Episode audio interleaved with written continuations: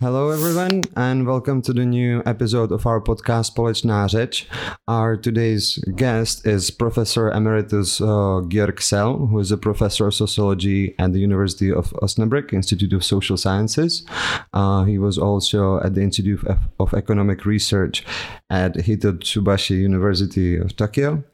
Um, he is also a member of International Sociological Association and is a former president of Research Committee on Participation, Organizational Democracy, and Self-Management.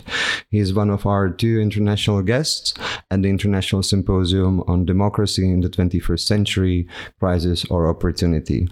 Professor, welcome and thank you so much for coming. May I just ask you, how was your journey to Prague?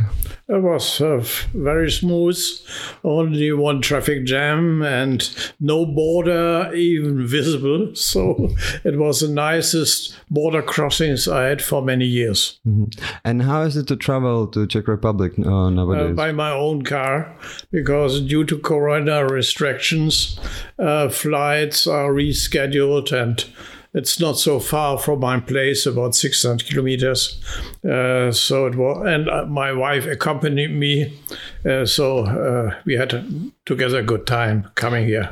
Is this your first time uh, in, in Prague, or have you been here before? No, I have to confess, uh, together with my wife, I've been here in the mid 70s for the Prague Winter Music Festival. It was fantastic there. We will never forget the atmosphere, although really existing socialism did impede a little bit on the quality of life here. And then in the 90s and early 2000s, I've been um, an expert to the Soros Open Society Foundation, which had an office here. I mean, They still may have it. And uh, so I was invited for meetings to come to Prague, but unfortunately was very busy meetings, so I hadn't time uh, to enjoy very much of the city.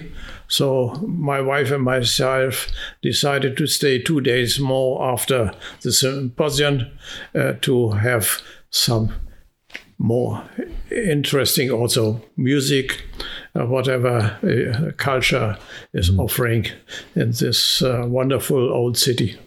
Uh, how are you looking towards uh, sightseeing Prague without tourists, or at least that many? yeah, I, I, know it only with few tourists. I, as uh, I, uh, I understand that the last couple of years, uh, the tourism uh, industry has been very successful and you have so many, but now due to corona uh, crisis, uh, apparently it was rather few I have met so far. But we all hope that this will be overcome shorter, better. Um, and uh, although I have a contradictory feeling, mass tourism and mass industry is destroying quite a lot of our environment and also quality of life, as you have heard. Uh, uh, the citizens of Barcelona Amsterdam start uh, to yeah complain that their life, their social life, and the prices for apartments and living have increased due to this, this uh, kind of uh, tourism. And I think we also, for democratic development, citizen participation for their own urban sitting, uh, we have to reconsider the way people move around. And uh, so, also for Prague, a sustainable development agenda would be helpful mm-hmm. with together with the citizens to develop. Well, the reason why we have invited you and why we are so glad that you have accepted our invitation and uh, is because you'll be speaking on the relationship between COVID-19 pandemic and democracy. Uh, may I just ask you, how did you get engaged in this topic in the first place? I mean, with democracy and participation. Well, democracy and participation is my research agenda since the 60s when I started studying at the Frankfurt School with Adorno and Habermas and Horkheimer. So I was always um, interested and did participate in social movements. I was a president of International Student Movement for United Nations, a German branch, and so on. So I, uh, perhaps also on my background, uh, being born in Budapest and uh, the uprisings there in 1956, where my uncle uh, played a leading role. I already lived in Germany then, but I followed very quickly uh, this uh, problem of an authoritarian regime. Uh, and so uh, I committed myself in many social movements uh, and direct participation, democratic participation. So it became my main focus. Actually, I did my PhD thesis on education and politics in Algeria, uh, where they started a movement inspired by Yugoslav experience of self-management, and they tried to implement it in Algeria as well. Unfortunately, it failed, as you may know. And I failed as well. At least I got a PhD degree. um, so I think democratic participation um, is the absolute challenge for the survival of humanity. I am convinced that ecological uh, problems which we produce ourselves since 200 years with industrialization can only be overcome when citizens are convinced that in their own long term interest for themselves, their children, their grandchildren. So, democratic participation is for me the key for the solution of the challenges. And then coming back to COVID and the ongoing crisis of uh, our health system. Uh, also, I'm convinced, well, perhaps one first remark that, uh, as I will explain on Saturday, um, humanity always faced epidemics, pandemics. It's part of our baggage or problems since humanity started to exist 200, 400,000 years ago. We, uh, they always uh, were challenged by uh, hygienic and viruses exist since 500 million years, so they will not be never be extinguished. But we have to find a modus vivendi, how uh, to be safe and uh, reduce risk, and that comes back then, as you have seen over the last couple of months, starting with China, but then Italy, uh, Spain, Portugal, um, France, Germany. Uh, we made a lockdown, and citizens were not participating in this discourse. Uh, it was, well, it was a reasonable reaction because we and I don't know how dangerous actually this virus is, which uh, commuted and is still commuting. I may recall I've been uh, in 2003 in Tokyo and I had a conference in Beijing uh, on social movements. And um, the conference was cancelled in 2003 because the SARS 1 epidemic started. And as you may recall, there were all over the world just 800 people dead. So, uh, not very, although they had a lockdown in, in Beijing, but they contained it over there. So, when I first heard in January about COVID SARS 2, I thought, well, it will be another kind of uh, SARS as we had in 2003, but between MERS uh, and the MERS uh, virus. Um, but apparently, nature um, is not so easy to control. And we have to invent new ways of uh, overcoming uh, these challenges for society, for governments, uh, for citizen daily life. So my interest was how are democratic societies coping uh, with uh, epidemics and uh, how rather authoritarian regimes, uh, on the one hand China, but also Russia, uh, or populist leaders like Trump or Bolsonaro or Duterte in Philippines. And apparently, uh, it may make a difference how we rule a country. Although with China, it's a very paradox situation. Uh, uh, the epidemic started there, but a very rigorous lockdown. It seems they contained it, and they, with 1.4 billion inhabitants, they only officially at least they say they have about some 4,000 dead, which is less than Germany with 9,000, uh, not to speak of USA, Brazil, or India now.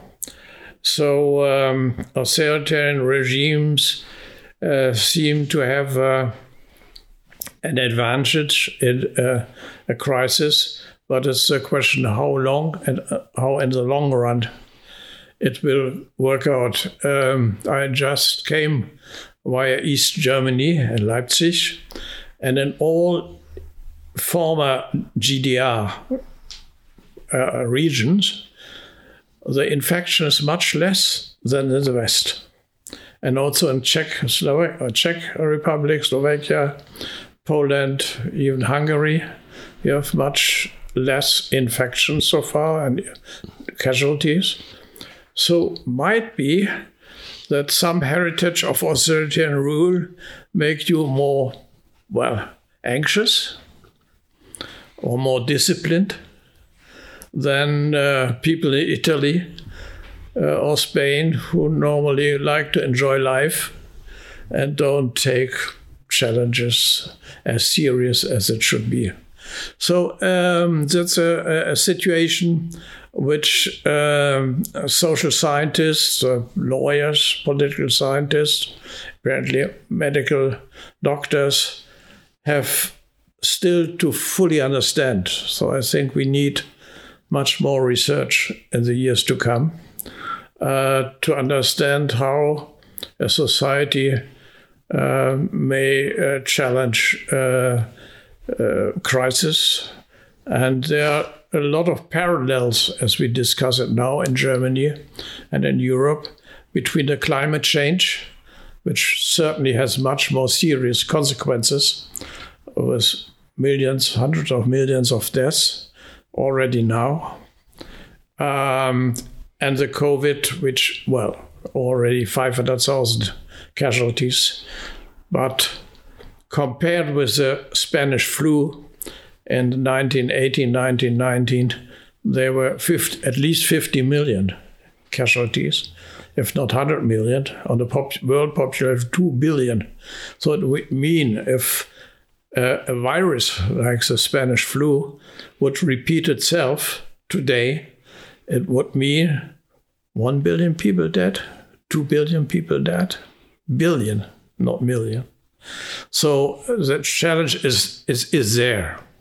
Uh, but climate change probably is much more serious and strange to see how climate change, even Greta Thunberg and Kids for Fridays for Future, uh, have raised attention over the last year, but still it is dismissed and postponed. We have scenarios 2050 to have an equilibrium, or people like Trump, Bolsonaro are canceling Paris Treaty. So um, there are parallels. Trump, Bolsonaro, and others negating the climate change, negating coronavirus uh, disease. So uh, I think for research and public debate, it's very interesting to see the parallels, how we treat the climate change issue and the epidemic. That that brings me actually to the beginning of your article, reflection during the pandemic, COVID nineteen, and democracy, because you are um, reflecting on the notion that the history has the tendency of repeating itself and asking the question, what can we learn? From the history of pandemics, and you have already uh, kind of touched on this topic. Um, I like, I really like my comment of my friend who taught me that history doesn't just repeat itself; it rhymes itself. Do you see this?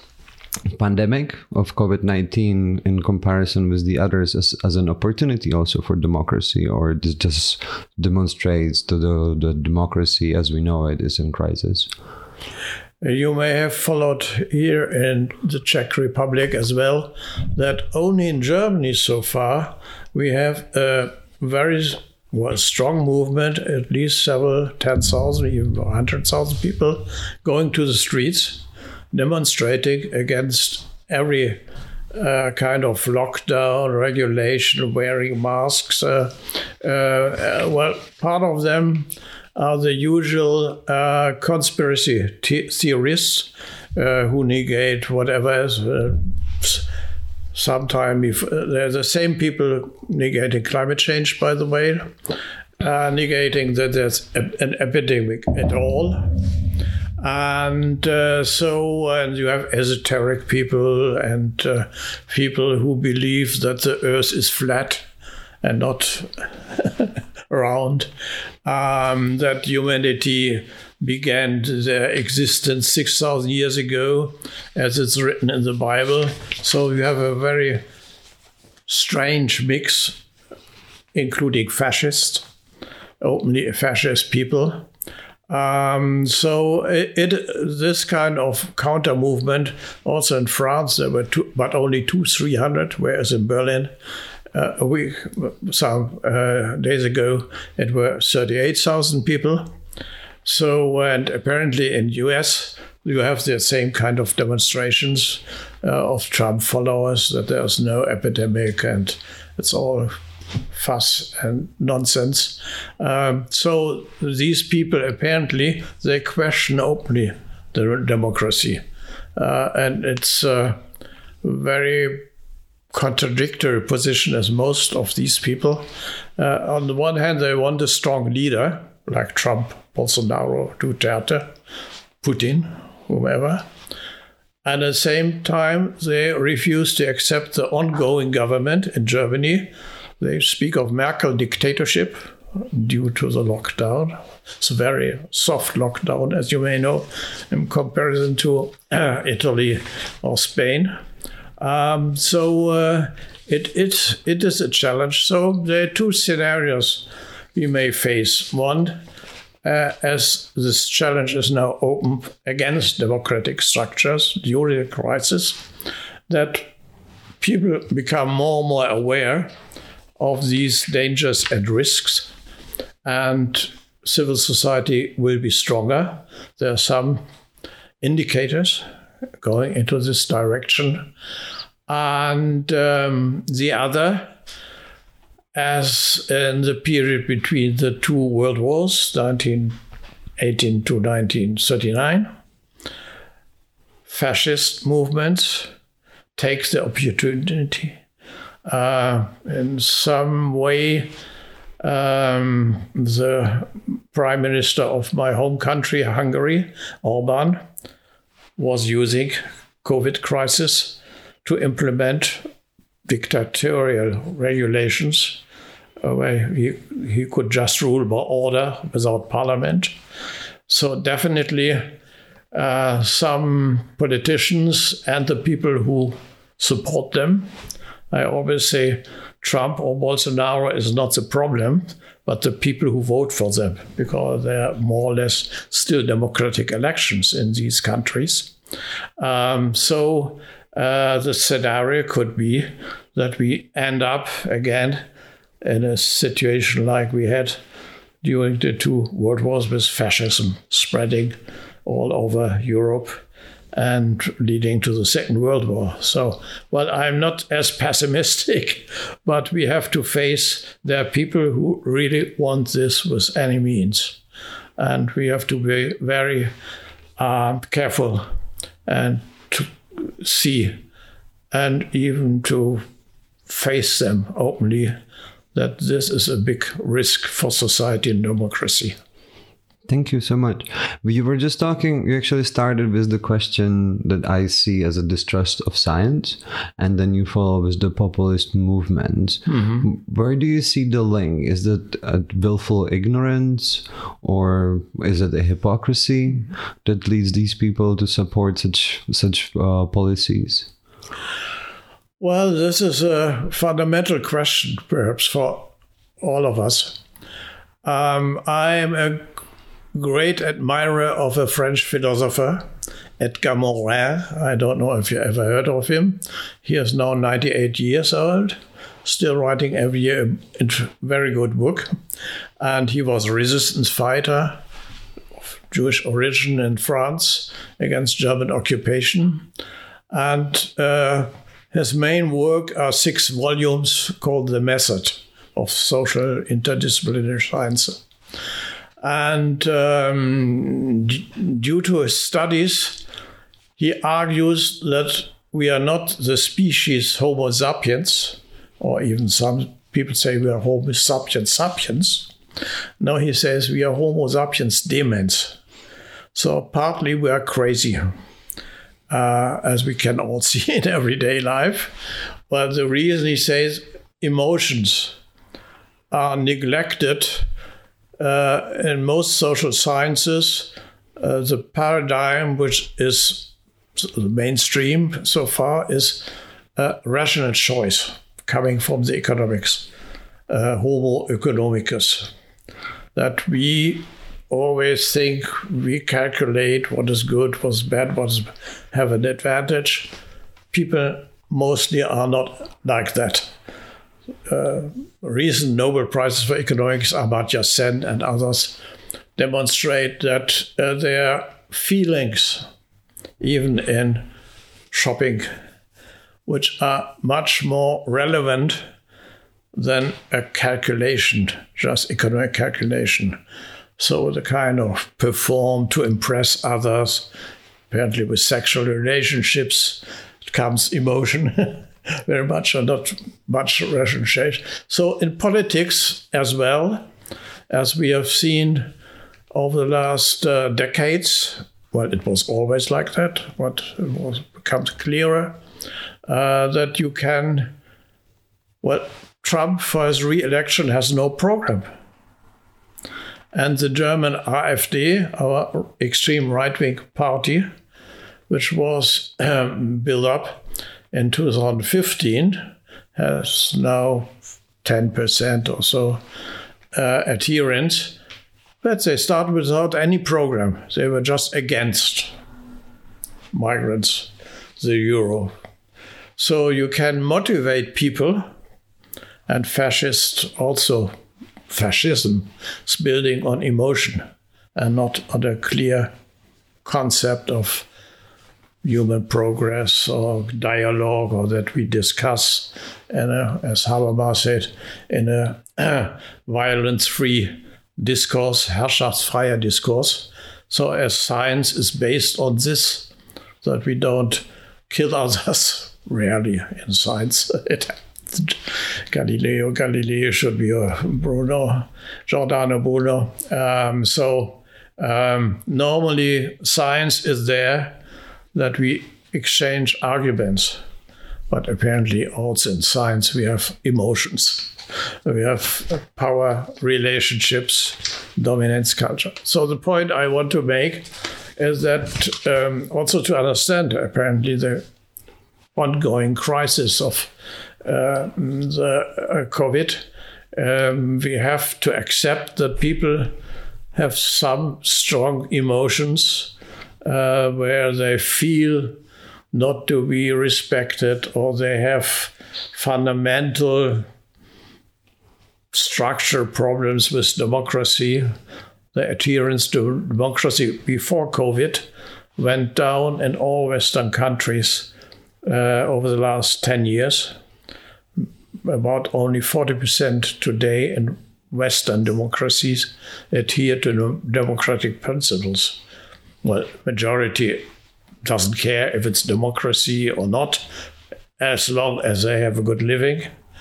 Uh, so opportunistic attitudes, as you may recall, it's really existing socialism. Some people survive by opportunism and uh, changed after that, after the regime change. Um, so I think we did the, the real uh, problem is how, and that's your strategy in this institute and my strategy, how we can come back to a more open uh, society discourse, as George Soros and Karl Raimund Popper put it, and to bring the people into the dialogue. Um, there's a recent study by the Bertelsmann Stiftung, you may know of it. Uh, it is um, a publisher, biggest publisher in the world, coming from Germany, Gütersloh. It was uh, first a Protestant printing company, and now they own a lot of TV stations. But the former owner, who died about 10 years ago, gave all his fortune and the company to a foundation like Soros. And they do a lot of democracy studies. Perhaps it's worthwhile that you contact them. And um, the most recent study is, and that links to COVID perhaps, that populism is going down in a moment. So people, due to the crisis, hopefully, become aware of the value of democracy. And um, they start thinking and perhaps arguing. Uh, so um, there's a chance that uh, history doesn't repeat itself, uh, but that we now uh, overcome the crisis uh, in a better way, even strengthening democracy. The first scenario ahead. So some indicators are there, at least for Europe, uh, that um, also, for example, this ex- right extreme uh, right German uh, party AFD uh, has lost about one third of uh, adherents in opinion polls. The same is true for France um, Italy. Uh, so maybe the first scenario we can win. Mm-hmm. I will right follow on that. One of my favorite books is from Carl Sagan, uh, "Demon Haunted World: The Science as a Candle in Dark," yeah. uh, which actually like promotes the idea of critical thinking and rational dialogue. I'm asking this question based on, on your answer, uh, and so direct quotation from your article that the fundam- about the fundamental distrust of science, if it means the need to change habits and values. Here again, cognitive dissonance shows up. We only accept those scientific findings e.g., new technologies, which seems to fit on our own interest. I would like to uh, break it down into questions. The first one is how how can we break this kind of curse of ignoring science when it doesn't fit our interest, and uh, then follow up with what is the role of social media in this discourse. Mm-hmm. Yeah, you're right. That is really a fundamental uh, question. Um, perhaps jumping a little bit, but uh, we can see, for example, the Islamic fundamentalism or Islamic State, Iran. Uh, all these terrorists, which are fundamentally anti democratic terrorists, they use all the modern technology. Uh, the Islamic State were perfect in mass media. Uh, they had professionals making these kinds of podcasts. Um, so uh, you can be completely crazy, politically speaking, want to destroy your enemy or anybody else who is not believing in your kind of Islam, because they were killing quite a lot of Muslims as well, not only Christians. Um, so uh, you can use it, and that links also uh, the extreme right parties AfD, has more followers on the internet than all other democratic parties together in Germany. So they use the social media and they have very intelligent people, professionals who support them, not only lawyers. uh, and even some medical doctors, but uh, IT. And you may remember the September uh, 11 attacks that were, well, Taliban people, IT students who organized it. it was a fantastic coup, technologically speaking, to destroy the, uh, the world uh, um, towers in New York. So they, they, these people are able to use modern technology for their targets. And brings me back also National Socialism in Germany. They were perfect in technology and propaganda. They were the best in the 1920s to control radio. Then they invented TV first before others.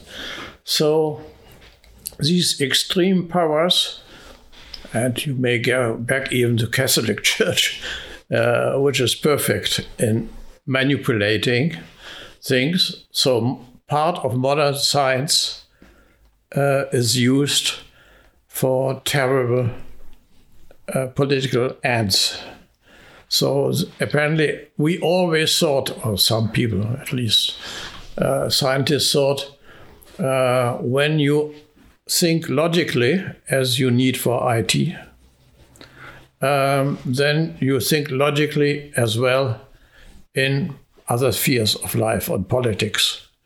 But, well, I have to say, as an atheist, apparently people, religious believers, are also in some way crazy, as Sigmund Freud already explained. They believe in something non existing uh, and use all the modern science.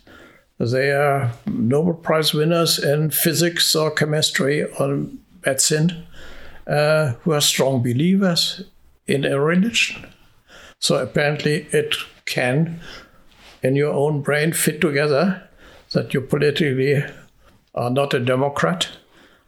Many people in fascist Germany, uh, scientists, big scientists, supported National Socialism. Uh, so this is a point where we uh, now uh, have to face how to. Well, one argument is we should be as good as them and using social media and internet, um, and not leaving them uh, this uh, kind of uh, main brainwashing um, uh, to extremists. On the other hand, we have a problem with really existing capitalism as well. Uh, the, the big companies use also social media, Facebook, Twitter, to launch their own profits and controlling minds of people for profit making. So this is as crazy, perhaps, as any fundamental ideology. If you're fundamentally capitalist and don't accept social media and not democratic control, Facebook is not democratically controlled, Twitter is not democratically controlled. Um, they have no nation, uh, so you see, um, uh, these uh, technologies are definitely not value free. Uh, there's a German philosopher, Max Weber, who spoke of value free, wertfreie Wissenschaft, value free science. The proposal just doesn't work.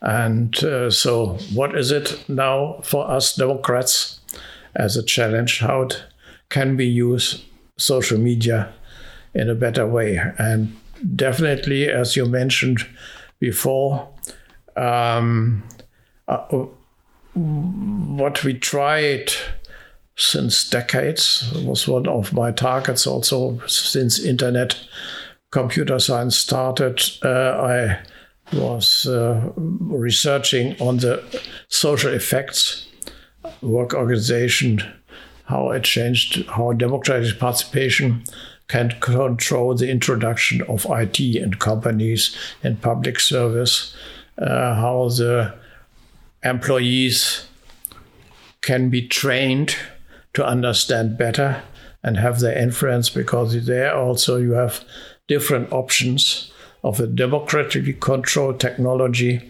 or authoritarian control technology. And it actually it should start in the kindergarten with little children um, who already will can be trained because six year olds today have a smartphone and use it. 80% of kids have it. 16, 17 years, 99%. Uh, so they are growing up with this kind of technology without understanding the side effects, who controls it, what the data will be, how the data are collected, what they will done done. So Facebook and others have strategies to make you addicted to social media and being not prof- politically interested, but uh, in your little pleasures.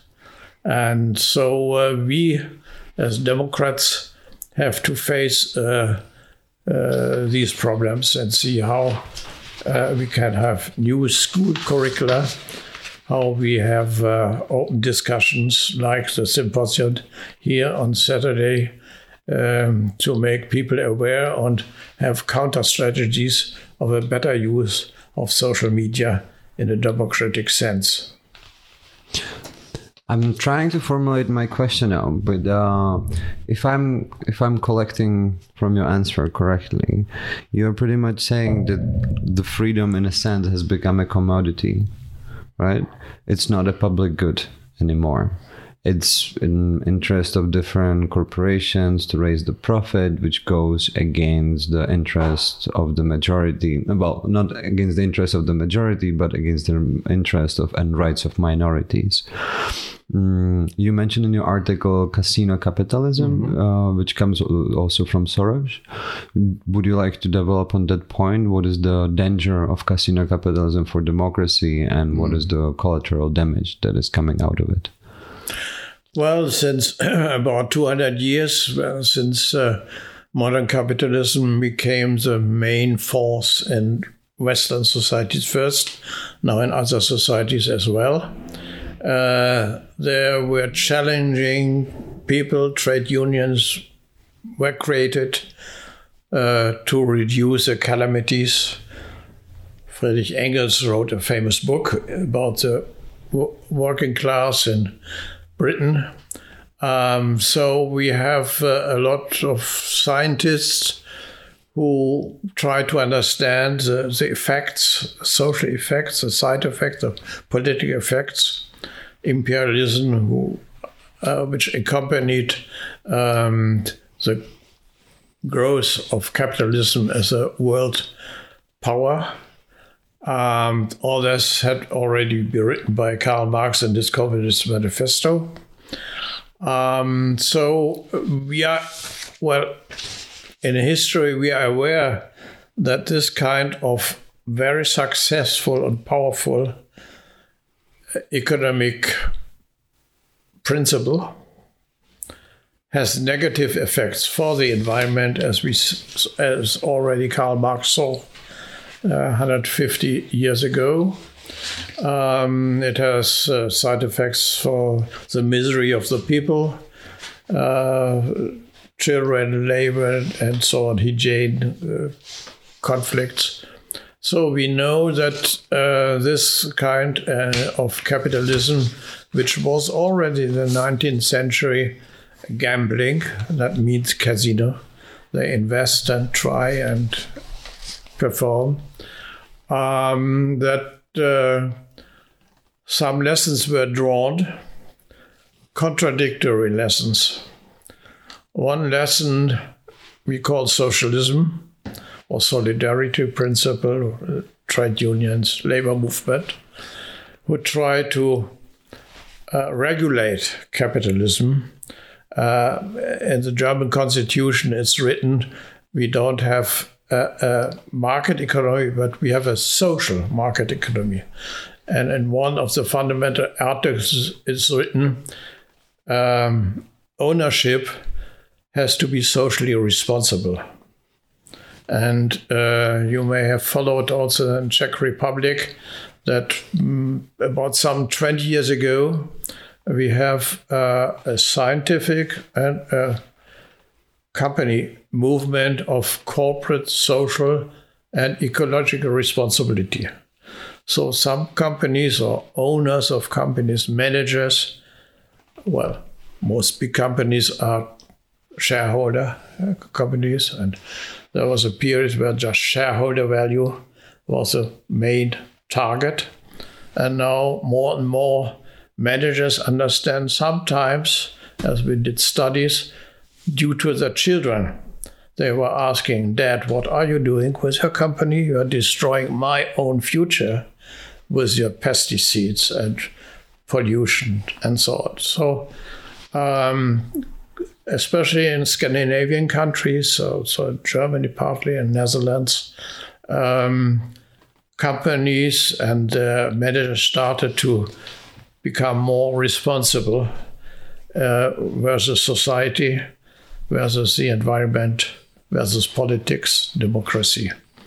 But uh, on the other side, we have this neoliberalism movement, which became strong with Reaganomics, or Margaret Thatcher, uh, when she asked, or when she was asked, uh, what is society for you, Miss Thatcher? She said, I don't know such a thing as society. I know only the individual and the market. So, this is a fundamental definition of maybe casino capitalism. The only interest is to perform better in regard to shareholder value. Um, this uh, brought a lot of crisis for humanity over the last couple of years, and um, in this neoliberal regime, uh, the control of the market by politics was reduced. Uh, Friedman and the Chicago Boys uh, was a school which declared this as a fundamental principle of uh, economic activity and apparently, as we see these wonderful gadgets of smartphones, technology, capitalism is doing quite well. Did anyway much better than really existing socialism.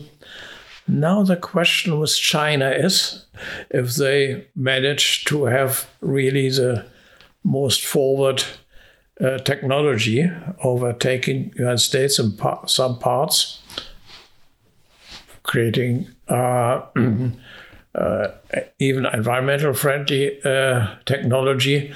But China is a kind of state capitalism. Uh, that is, they have the market economy controlled with many state ownerships, but it seems that uh, this is a, a model with an authoritarian regime I worked since 20 years very closely with Chinese colleagues and companies.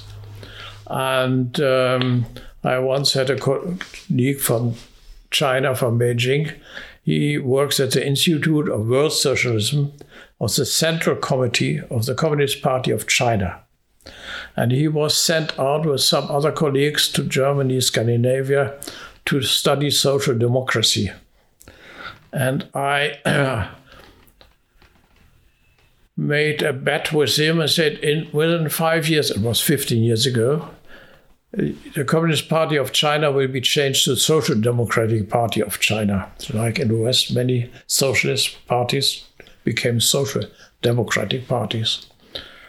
Apparently, I lost the bet, and uh, it becomes more and more authoritarian on the political side. Democracy is oppressed with kind of George Orwell, Big Brother watching you. Every cam- new technology, cameras, they uh, have a, a social uh, benefit system invented. So if you have, behave uh, in conformity with the party principles, you are getting bonuses for traveling and so on. So it's uh, like George Orwell, 1984, put into practice with modern, most modern technology. Big Brother was high tech, uh, and so far, uh, perhaps, um, and partly answering your question, uh, I wrote an article 10 years ago about Chinese labor relations, changing Chinese labor relations. And at the end, I formulated the future of humanity will be decided in China, for better or worse. And apparently, Europe is now a very small part of the world economy and world society. We have invented many things, but um, China is the, the biggest challenge for environment, for democracy, um, which humanity faces. To me, it almost sounds like where we started that uh, it's in the human nature that because we cannot control the nature, we control ourselves. Mm-hmm. Um, and when I'm following up on the idea of unrestricted market or unrestricted state and how they can infringe on our rights, um, I'm trying to figure out if if it's either market or the state's responsibility to optimize the democracy, how we can set the relationship between the market and the state in a way that is virtuous for democracy instead of uh, incentivizing extractive policies. What are your thoughts on that? Well, that's interesting. Coming back to the COVID crisis, and um, in some way, apparently suddenly even neoliberals in Germany, other places, ask now for a stronger state hmm. because um, they saw if we completely let run the crisis, there was a, a strategy, you remember, and said a, a herd immunity should be created. So 60, 70% of all citizens should become the co- coronavirus, not the illness, but to be infected. And then the coronavirus cannot spread anymore because 60 70% of people would be immune. So Sweden started this. Britain started, Britain stopped, Sweden continued, but Sweden has three times more casualties than Germany per capita uh, still they go on letting it go. In 2012, after the first corona, well, problem epidemic, 2003, 2012, the German government and parliament made a scenario with a leading virological institute, Robert Koch Institute, which is also now following the uh, COVID pandemic. And at that moment, they thought there's a coronavirus 2012, which will spread if we don't stop it. About 60 70% of the German population will be infected, and there will be 5 million people dead. And the risk of COVID is not only the death casualties, but those about 10% of those infected have severe health problems. Even now, we see with not only the lung, the brain is infected, the heart. So 10% of population will have severe health problems, even if they survive. No, most people don't talk about it, but this, uh, the survivors suffer a lot and somehow then eco- companies, economists understand this will be very harmful for our so own survival as a company. If 10% of a, sometimes the best trained forces will be infected, uh, that will become more expensive. So they agreed for all the lockdown and a stronger role of state, stronger role of medical science to control the pandemic.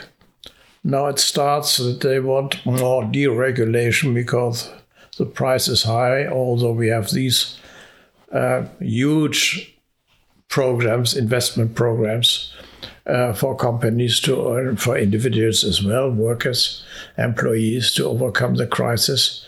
Um, so we have, we are at the moment to find a new balance between the state and government and science. Many more governments listen to scientists than before. They still don't listen for climate change, but for pandemics. And uh, companies, as I mentioned before, there are quite a few um, who uh, accept corporate social and ecological responsibility. So, um, might be we are at the moment against scenario one, the better one, uh, where companies learn and trust more uh, government than they did before. So neoliberalism, casino capitalism, at least at the moment, is uh, less prominent, less accepted, is more questions, especially by some young people. I think it almost sounds like uh, that, that's the argument of Homo economicus against the the survival of the fittest, which can, like, surprised me quite a bit. Mm. Can I just follow up on, on, a bit different question that relates to the viruses and when we, where we started? Um, you actually said that viruses will never be eradicated. We have to adapt ourselves with or without vaccination. So we have to find the modus vivendi with them, but under what conditions? That, that's how we start. In what sense are the viruses different from the populist movements? well, uh, you can say that uh, populist movement is a virus, a social virus. I mean, half a joke because yeah, yeah, I understand that uh, because they infect a society. As when we go back to fascism and the interwar period, it has um, destroyed societies.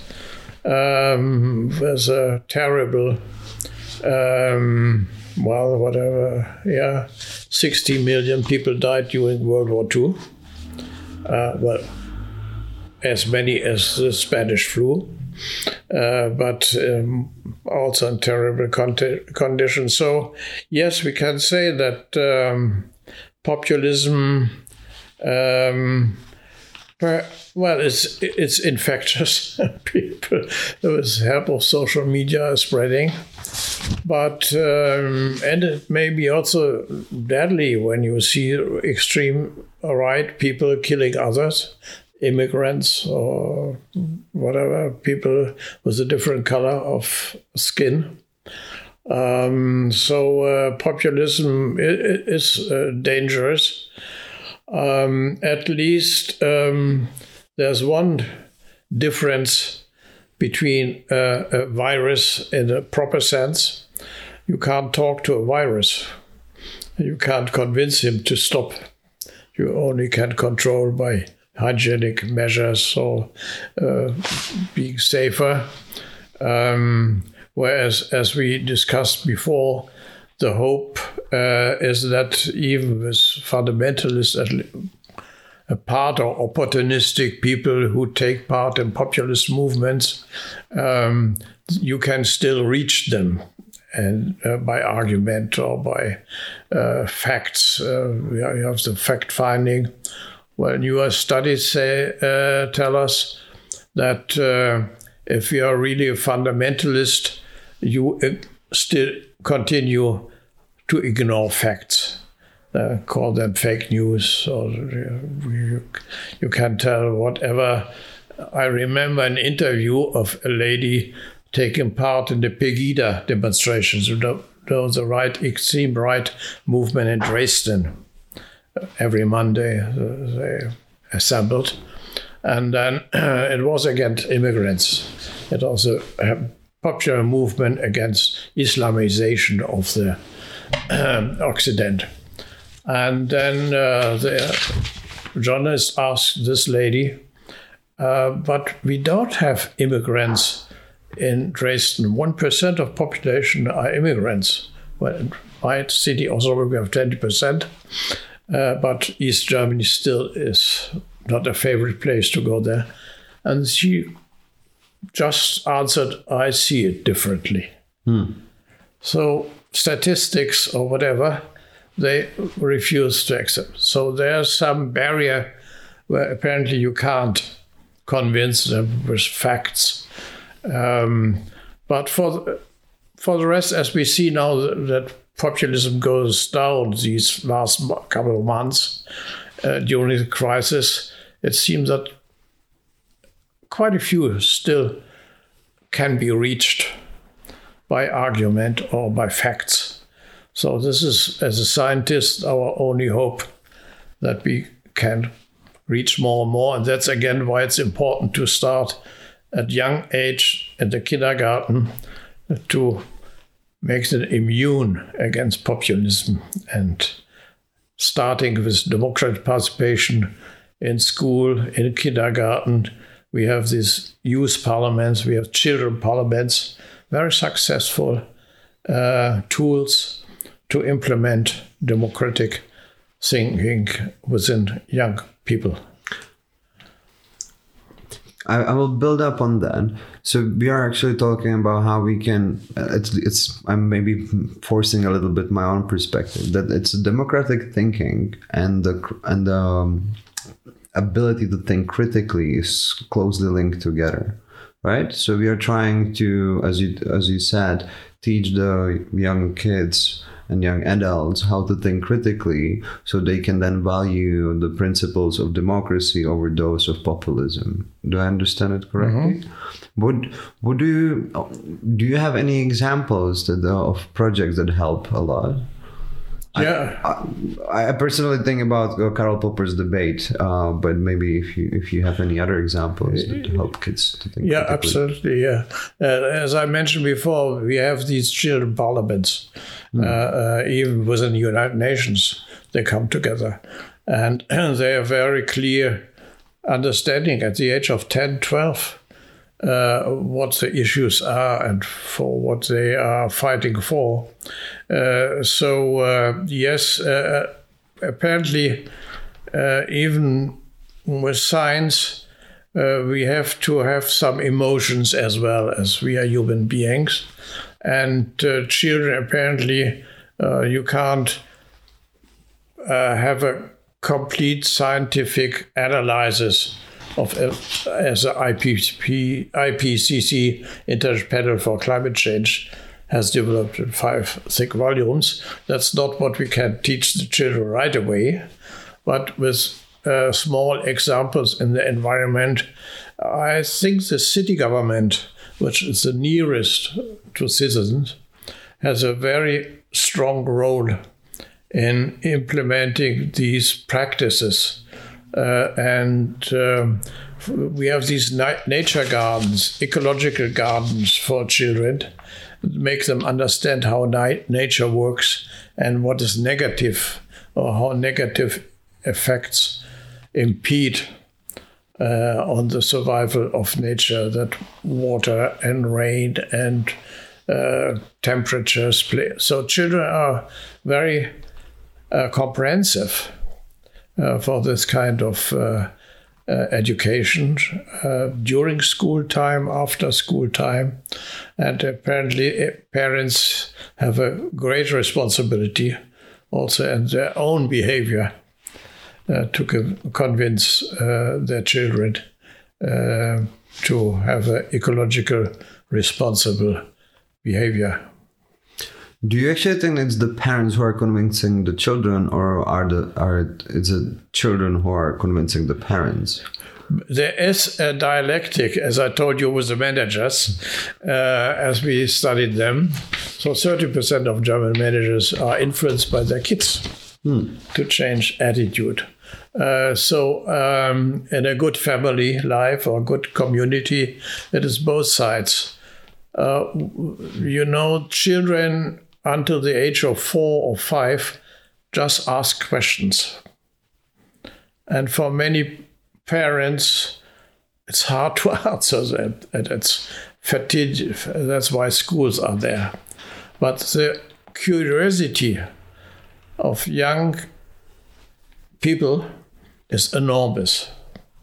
And uh, well, there's a critique that schools don't let develop this curiosity enough, but they're trained, uh, skilled, and just uh, capacity, and, and, without. Well, they, you have the alternative schools like Summerhill or Montessori, who leave a lot of room, or in Germany, Steiner Schulen, uh, which let the children more develop. So I think uh, in the long run, uh, the COVID crisis may also help to rethink our model of education and uh, uh, making uh, our school system also more aware and responsible for democratic participation and facing with its climate, hygiene, uh, social behavior. I completely agree. I'm trying to figure out, but because when the pandemic started, uh, for example, here in the Czech Republic, but I've seen it all around the world, the education has to go started to go online, and they had to transition towards the online education. And from what we could have seen, it had very uh, like mixed results. It worked in some schools, it failed in other schools do you see the um, education to be moving towards the online education or how we can utilize the current technologies to actually foster that kind of curiosity these kids have to, towards asking questions but actually not be addicted just to the social media contact mm, but also the mm, physical mm. Uh, yeah uh, well one uh, part of the training uh, should be a critical use of social media uh, that uh, make them understand which interests are behind them, that they don't let be themselves be manipulated by fashion and tricks, uh, to make them understand uh, not just the technology, but the interest behind. And uh, this is uh, for sure the best way to prevent uh, them to fall into populist, uh, simple attitudes. Coming back to uh, the question I'm yeah, asking myself since uh, many decades, um, studying especially the Yugoslav model of self management, which was the most developed, uh, democratic participation it failed, as you know. I just wrote recently an article I mail forward to you. Um, this kind of culture is very demanding. You have to be competent and uh, to be uh, motivated to dig deeper into issues. So, um, apparent populism and religion, by the way, gives simple answers to complex situations. Um, in the 1960s, there was a movement in Italy, parallel in France, and the workers, Fiat and others, asked for, for a four hour day, working day, and four hours free for learning and studying and reading the, monu- uh, the, the, the, documents, uh, what are important for the working life, but also social life.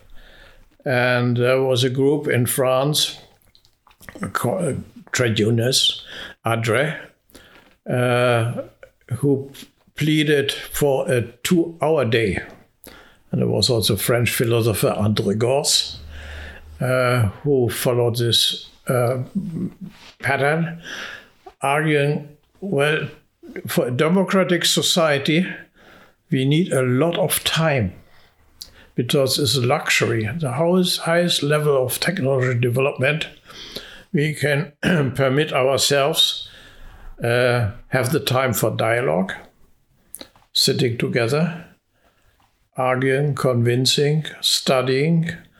Karl Marx wrote something similar to it. Uh, and um, so um, uh, uh, democracy is in my view, the highest level of political and social development in humanity because it's the most demanding. I just had a PhD thesis from a Spanish uh, lady.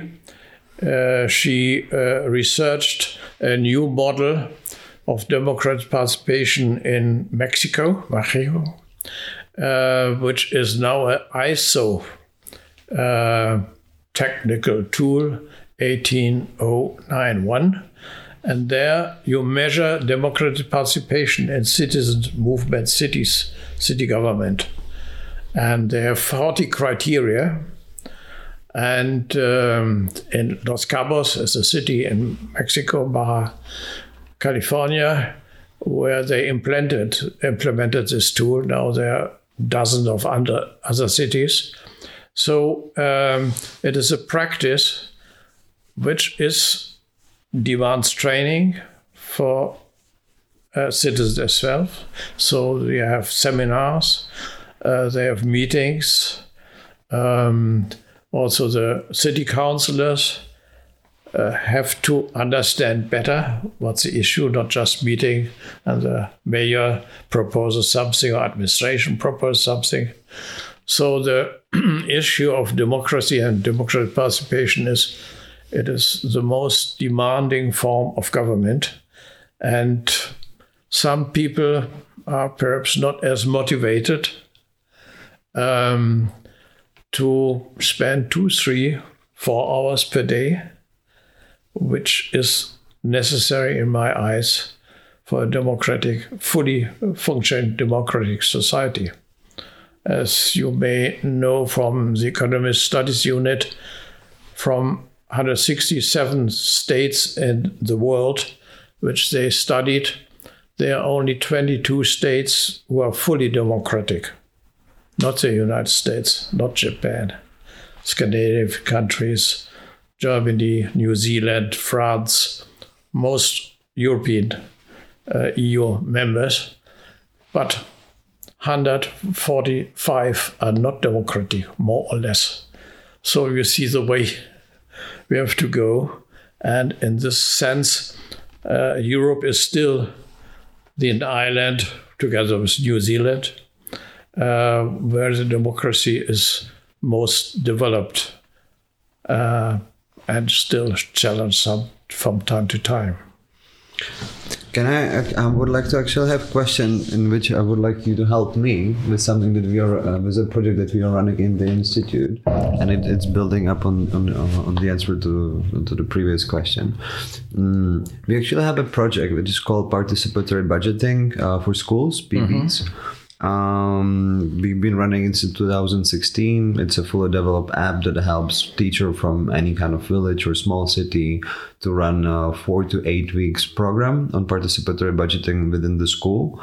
Um, the school allocates a small proportion of money, and it's around 100 euros um, between 100 to 200 euros. And the whole school then engages itself in uh, propo- the students are proposing projects then the, the, are being evaluated then they vote on them and in the end they are implementing one of the projects that is supposed to improve the school environment. One of the biggest questions that we are now dealing with and that's linked to the um, to the point you uh, you talk about the mexico and the 40 criteria on measuring democratic participation.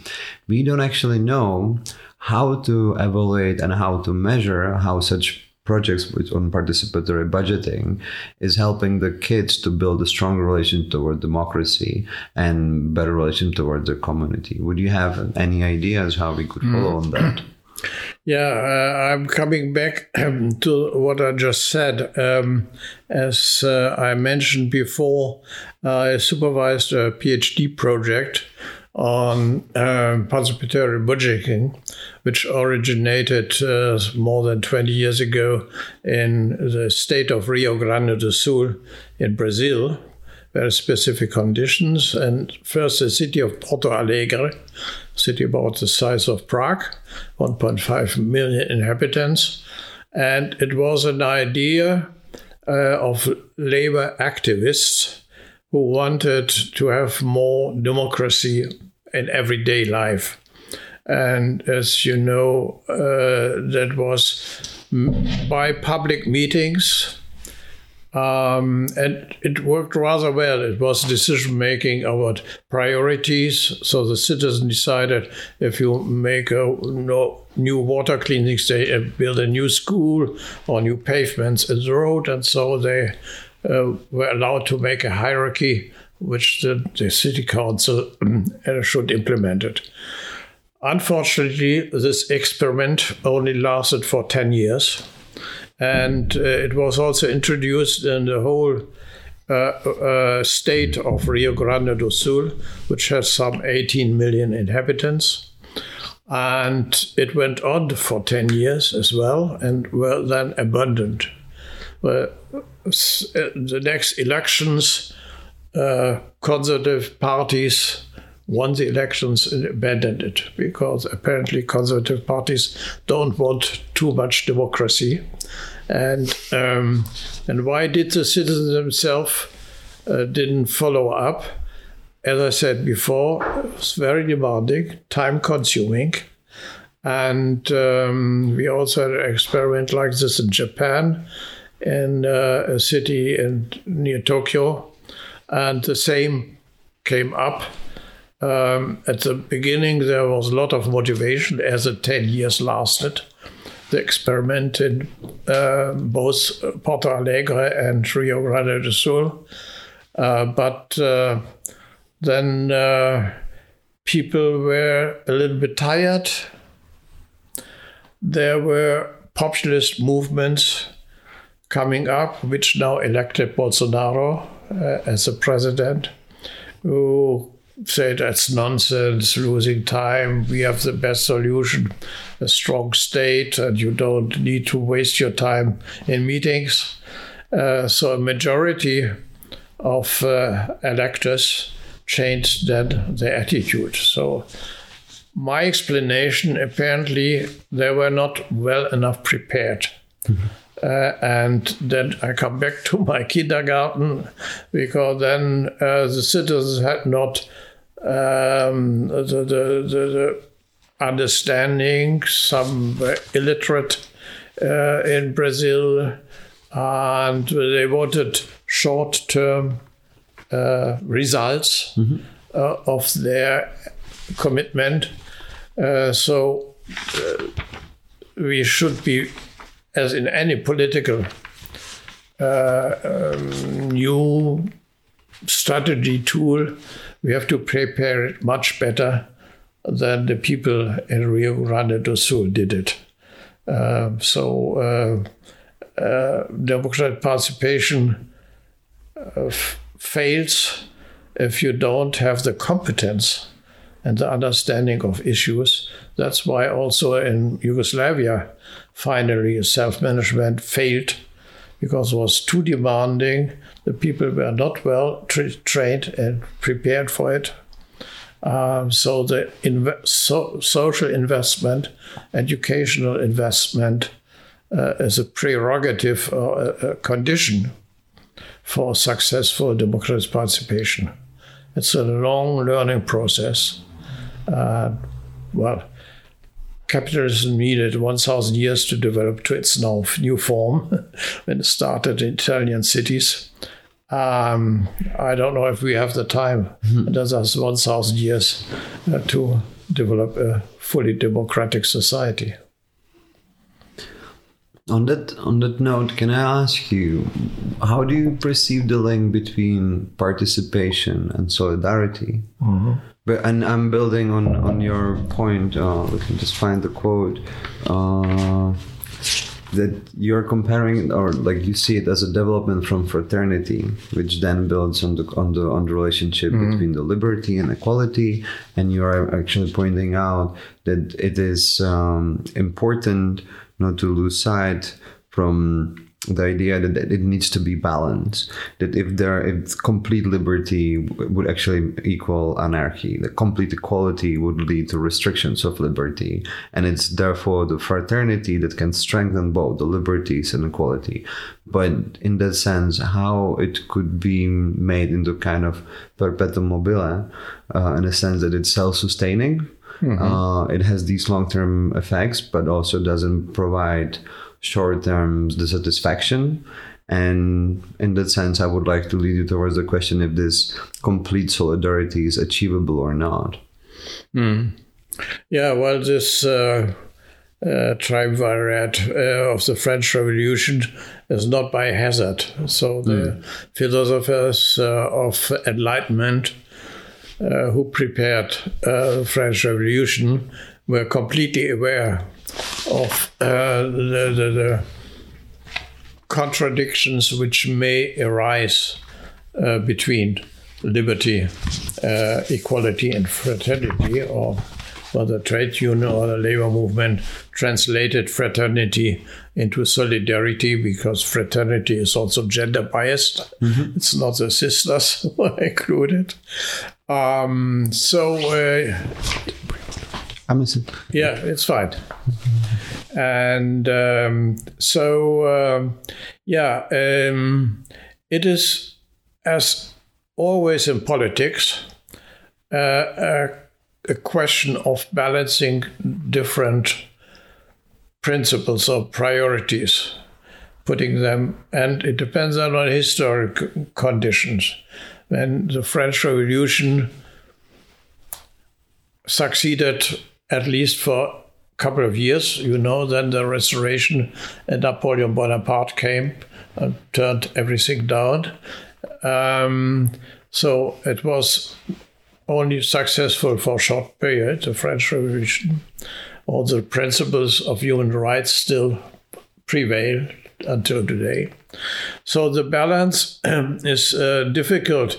Maybe in a society as ours now, capitalist society with a dominance.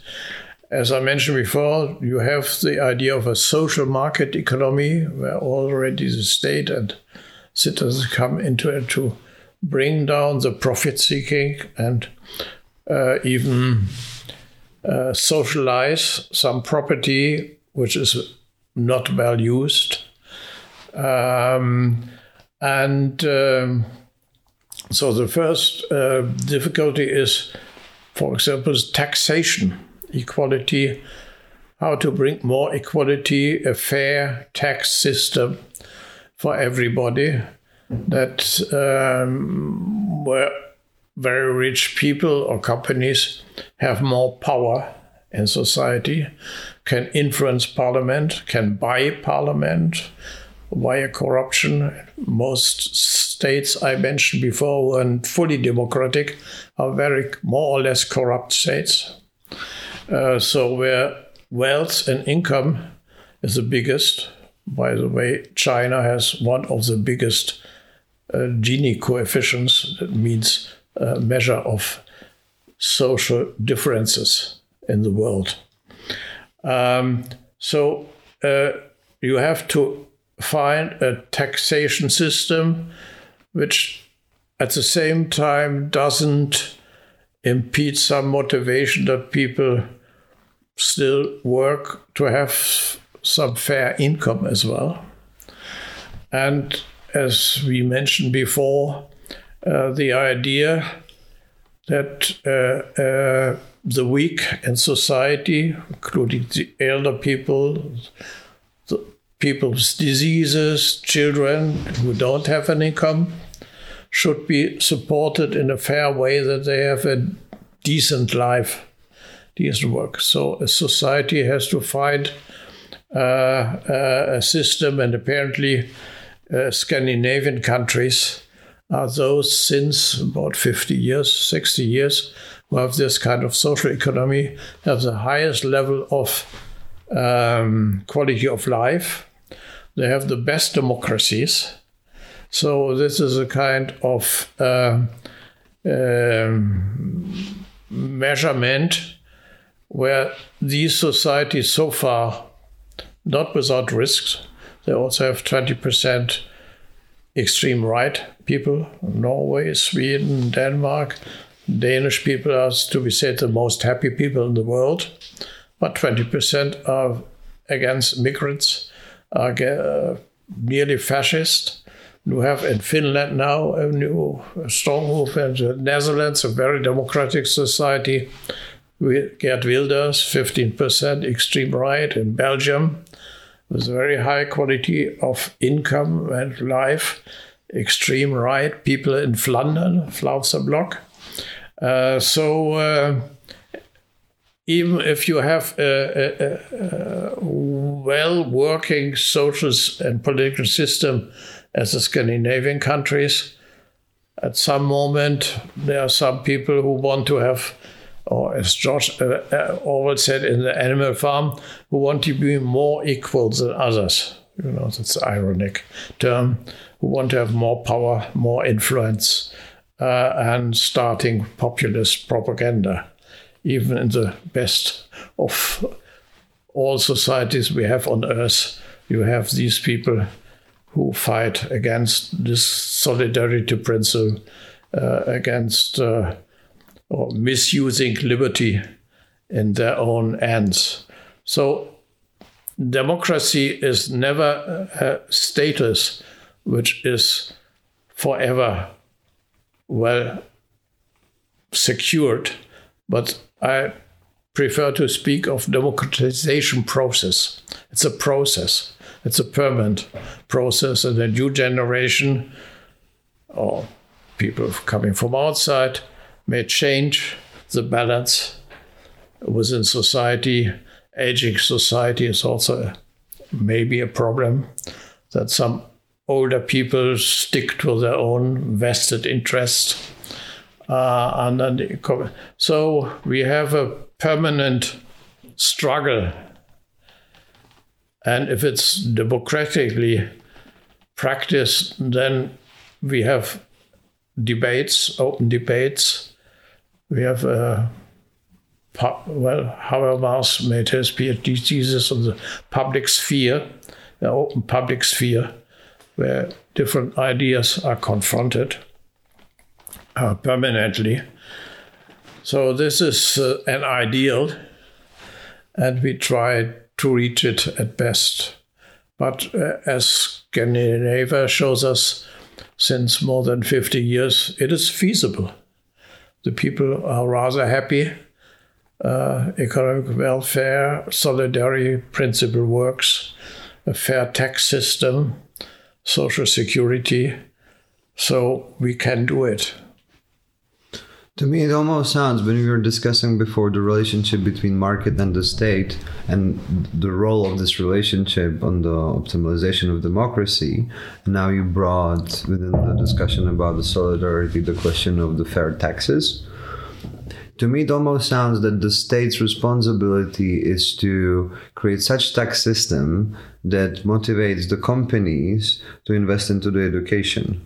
Mm-hmm so is this the argument for increasing i don't know uh, tax reduction for csr policies so the companies would be able to deduce the investment they made into public education from their private taxes yeah, we have uh, uh, uh, a lot of tax reduction systems, but going la- largely, for example, in the agriculture sector, into the wrong direction, or for not preventing pollution. So um, most societies, even Scandinavian societies, have uh, sometimes a wrong system of incentives uh, for individuals and companies. And this is just the point we have to ask for. Um, yeah, we have a debate how far uh, ecological responsibility should be um, welcomed and honored uh, also by fiscal initiatives. Uh, partly we did it with the petrol price, as you may remember in Germany. We increased it to uh, finance the health sector better. Or uh, in France, unfortunately, uh, the the Yellow Vests movement, you may remember two years ago, there were first, the first motivation was uh, against the price hike of the petrol of a few cents uh, for environmental protection. although the law was already voted two years ago, when it started to be implemented, suddenly there was a movement against environmental responsibility. Uh, with queer arguments, also right extremist uh, dominated largely the debate. Uh, so um, the, the direction of uh, state and uh, government should go into the direction. Uh, unfortunately, well, Switzerland is always regarded as a perfect democracy with a basic uh, re- voting system, referenda. But uh, unfortunately, this is a very privileged country, and the referenda also recently uh, was against migration, was against environmental protection. So, also in Switzerland, it's a long way to convince a majority of people to take this responsibility, it costs them. And coming back to the issue of solidarity, and solidarity is a principle which is a long term project. And um, well, I remember uh, a couple of years ago, a very famous German sociologist who was also a lawyer, the ministry, Niklas Luhmann, um, wrote an article when he still work, uh, was working at the Ministry of Justice. Um, the urgent and the important. And mostly in politics, and we are back to COVID, mm.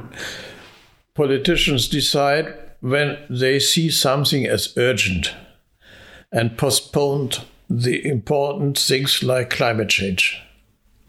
And this seems to be a permanent pressure. They elected for four years, politicians in general, or five years maybe. And so they have always urgent issues which dominate the important issues. And uh, when we manage to arrive at politics to make citizens, again, children, understand the importance of long term decision making, then we would be on a good road. Thank you for that.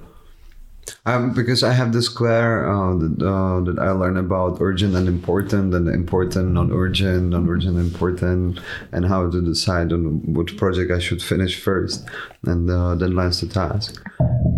Can I maybe return a little bit towards the uh, to Switzerland and the question of referenda? Because what I, I what I really like in your article when you were quoting Miller from 2011 that the strongest challenge for democracy are the so-called populist movements using democratic rights to undermine democratic principles and values. That these movements rely and propose a lot of referenda, um, but they they support such referenda that are very black and white, the yes and no questions. But in, in that sense, how we can tackle such complex. Mm. Is there a case for more complex referenda or how do you perceive it? Mm. Well, you may remember that um, uh, in Germany during the Weimar Republic, referenda played quite um, a prominent role and actually weakened uh, the parliamentary system and at the end led to the victory of fascists. That's why the Federal Republic of Germany, after 45, after 49, when it was created, had no referenda, on, uh, we don't have referenda on the federal level. you can have it in the municipal level if a street goes there or otherwise, or if you um, participatory budgeting, if you have a swimming pool or a new school, that may make sense. Or we have it on the state level, so Bundesländer, um, where, for example, environmental issues were just discussed in Bavaria, or uh, protecting bees, as they're important for uh, the agriculture and what most farmers don't understand the issue. Um, so that may make sense on the direct level that is control. their own uh, future. Well, you may say Switzerland is a very small country, 5.5 or 6 million people. That's like a German Bundesland, but has much more effects. Um, so the problem, yes, uh, uh, as I've been following uh, referenda in France, are allowed on the national level, as you may know, and uh, what happens quite often on the national level. Well, first, that uh, a referendum is kidnapped uh, by politicians to, or even opponents, to raise another issue which has nothing to do with the question of the referenda. But for Italy, when Matteo Renzi made a referendum uh, on constitutional reform, he failed, as you know, um, because an extreme right and extreme left came together to uh, what I call a negative coalition. Mm-hmm. That's not constructive, but uh, negative. Uh, out of this experience, also in Germany, um, you can't uh, express in parliament distrust of a government if you don't have a constructive alternative. So, not just bring down a government out of a negative coalition, perhaps, but the negative coalition is not able to form an own positive answer. So, referendum is something in between, and as I mentioned before, a parliamentary system has the advantage, at least in Europe, that we can form coalitions. The Anglo-Saxon system, it's USA never, Britain sometimes possible uh, to form a coalition. It's this party or this uh, was a majority voting system. So compromises are much more difficult. Well, for many years in the Federal Republic of Germany, we only had three parties in the parliament, uh, which formed different coalitions. Now we have six parties in parliament, federal parliament. Coalitions are even more difficult, but at least you have to f- find a solution where the majority also and differences. So you may not agree on this point, but on another point. So the advantage of a parliamentary system is that you can negotiate.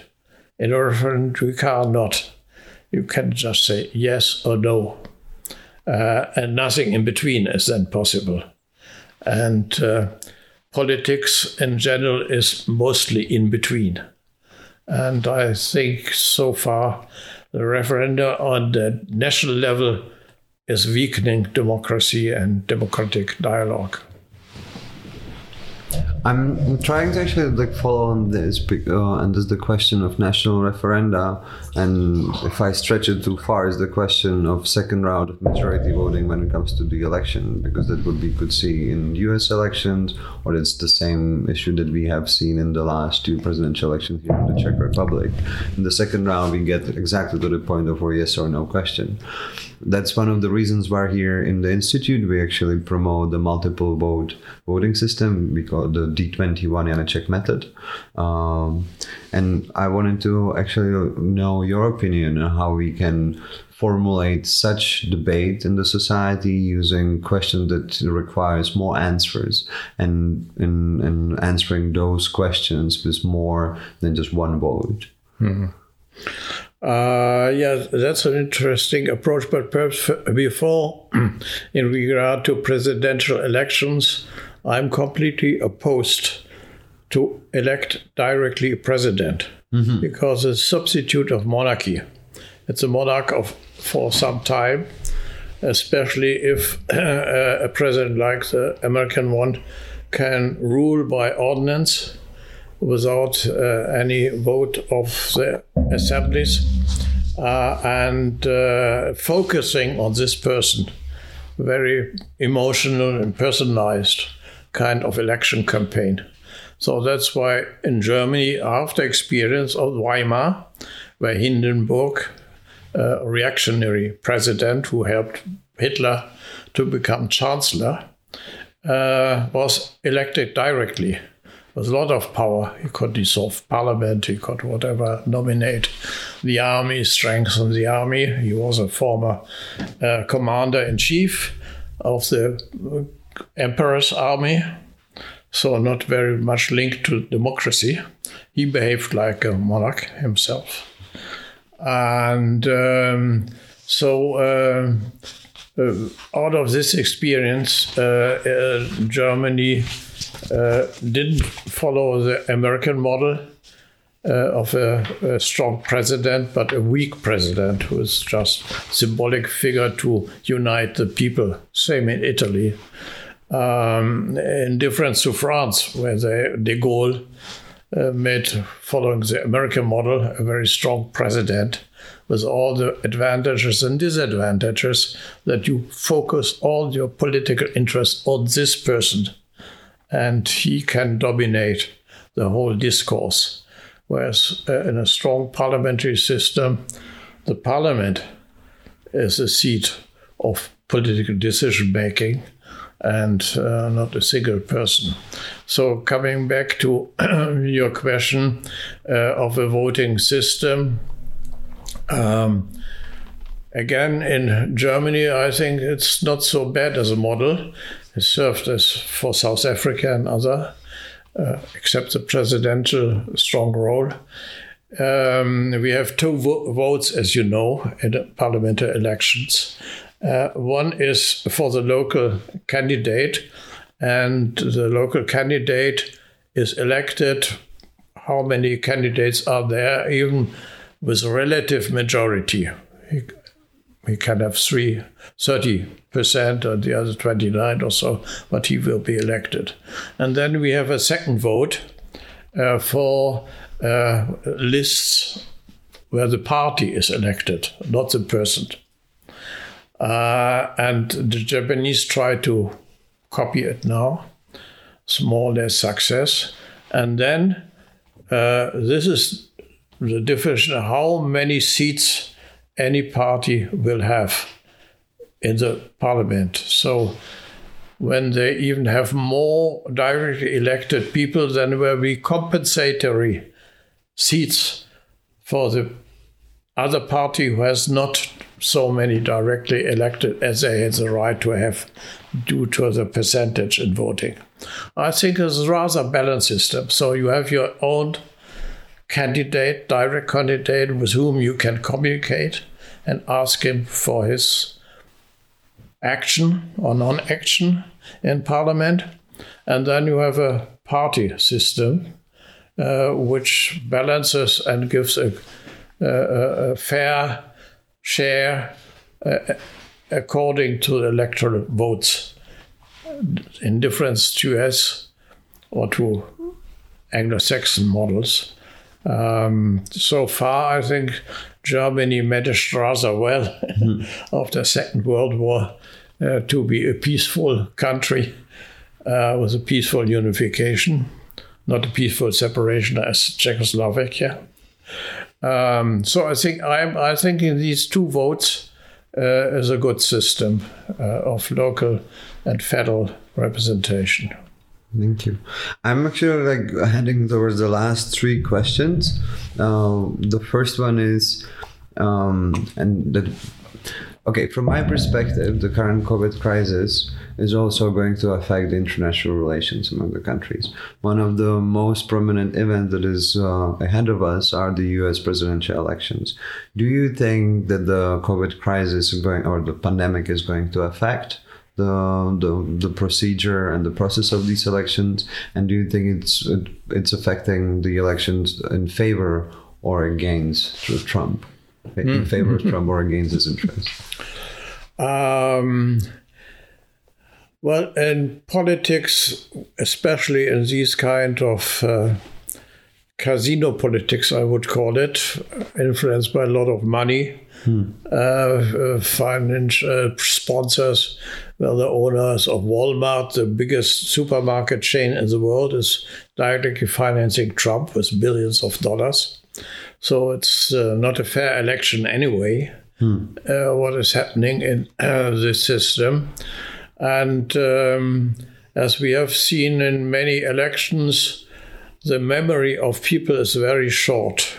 Uh, and uh, uh, an event two days before the election day may change fundamentally uh, the prognostics.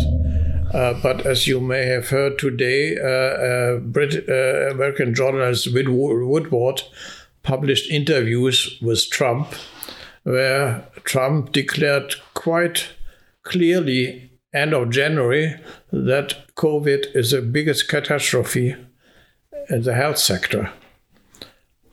But he played it down openly, openly in this personal interview, and they are taped.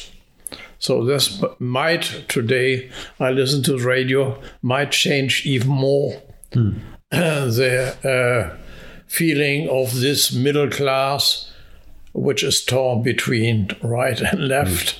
Mm. Um, that uh, that is uh, ultimate. Well, uh, the pronostics so far go for Joe Biden, uh, but uh, that may be uh, even the nail on the coffin for Trump, as he openly um, contradicted himself in his own saying.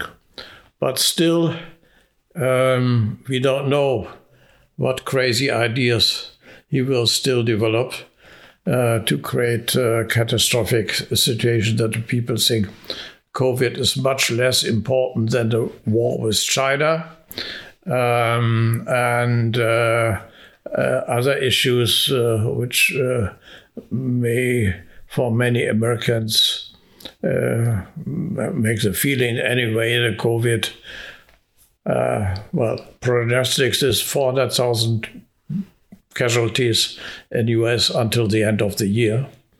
Uh, that is a real catastrophe. Um, but his the Trump's followers say, okay, uh, people die anyway, and uh, he is a strong man, and uh, um, I like the way he is re- uh, speaking and behaving. So then emotions dominate against fact, and this is always possible.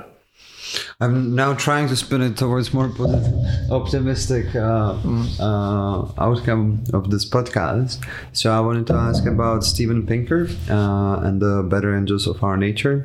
He made the point that in actually in our history, over the last ten thousand years, uh, it has become less violent. Um, and I wanted to wanted to ask you: Do you think that the future pandemics after the COVID could be better handled? Them based on the lesson that we are learning nowadays or um, I'm not sure, but I hope so, and I'm working uh, for this as you do. And uh, yeah, there are uh, some chances that uh, we have a more open society and open debate uh, than in the past. And uh, if we manage this kind of education and training, also with especially the young people, we may have a good chance uh, to learn a lesson like our ancestors did sometimes. Otherwise, humanity would not have survived all the epidemics before. And uh, so, yes, um, I'm a professional optimist. Uh, otherwise, I wouldn't continue to make science and to teach and to um, speak in symposia mm-hmm. uh, and to convince people that we have a good chance uh, to learn from history. Thank you. I have actually one little bit personal question from the quote that I really enjoyed from your article. You mentioned the late Austrian uh, future researcher Robert Jungk was asked at his 75th birthday where he gets his energy to struggle for the improvement of life. And that he answered, You know, I'm 80% pessimist and 20% optimist, but for these 20%, I live and fight. Therefore, I would like to ask you, what is the ratio of your pessimism and optimism? Well, he, he uh, said this in an interview when he became 75 years ago, uh, some nearly 40 years ago. He was a good friend of mine. And um, in times between, I said it's 15%. I would now say, uh, thanks to Greta Thunberg and other young people uh, who are so active, um, I climb up to 25%. Well, thank you. With that, I think we can actually end this podcast, and I look forward to actually hearing your lecture on Saturday. Thank you so much for coming, and uh, let's hope for the better future together. It was a pleasure. All the best.